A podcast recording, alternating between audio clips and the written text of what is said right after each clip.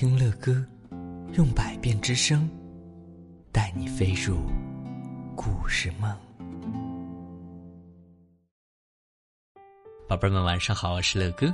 这位宝贝儿，他叫大小姐可乐粉丝喵叶啊！我记得，呃，这位叫大小姐可乐粉丝喵叶的宝贝儿，经常给乐哥留言。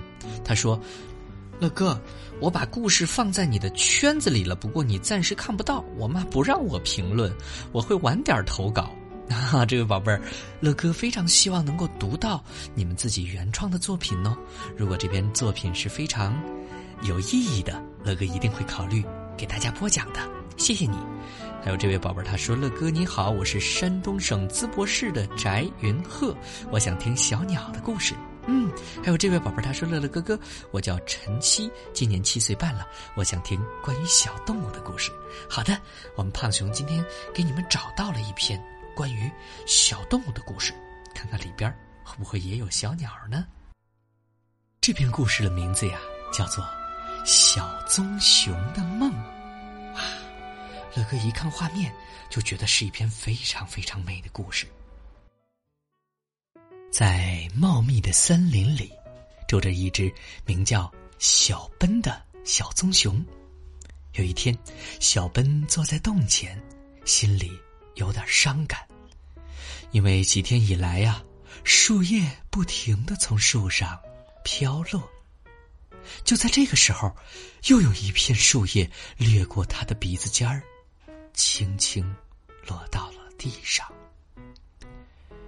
虽然小奔还是一只幼小的小棕熊，但是他知道这意味着什么。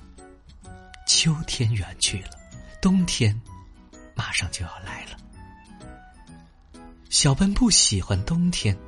当他还是熊宝宝的时候，他和妈妈还有兄弟姐妹一起住在一个温暖舒适的大洞穴里。那个时候的冬天是多么美好啊！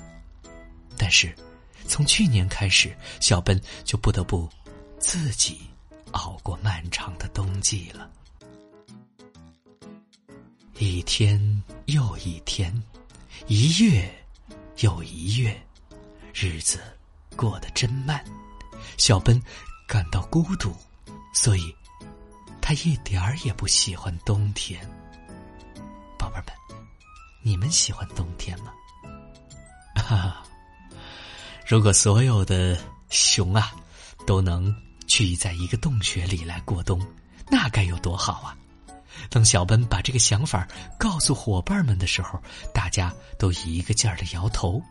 其中一只熊还傲慢地说：“你，你不会是想自己偷懒吧？”几天之后，小奔开始为自己挖建冬眠的洞穴了。嗯，弄得那么舒服干嘛呀？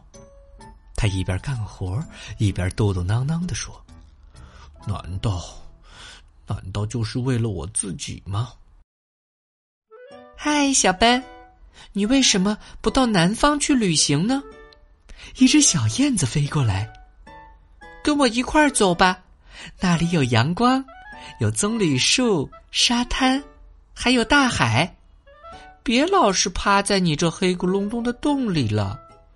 他叽叽喳喳的说完后，就向空中飞走，一会儿就不见了。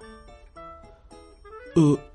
这个主意倒是不错，小奔自言自语的说：“可是，要把一种想法变成行动，往往需要一个漫长的过程。当其他的熊已经躲在温暖的洞穴里冬眠了，小奔才真正鼓起勇气，开始了自己的南方之旅。啊，阳光、棕榈树和沙滩，我来了！”他高兴的喊着。第二天，小棕熊独自走在森林里，虽然不知道大海和棕榈树究竟在哪里，但是他仍然坚信，只要朝着南方走，他迟早会找到那里的。各位亲爱的宝贝儿们，小棕熊真的能够到达南方，看到棕榈树和大海吗？你们觉得呢？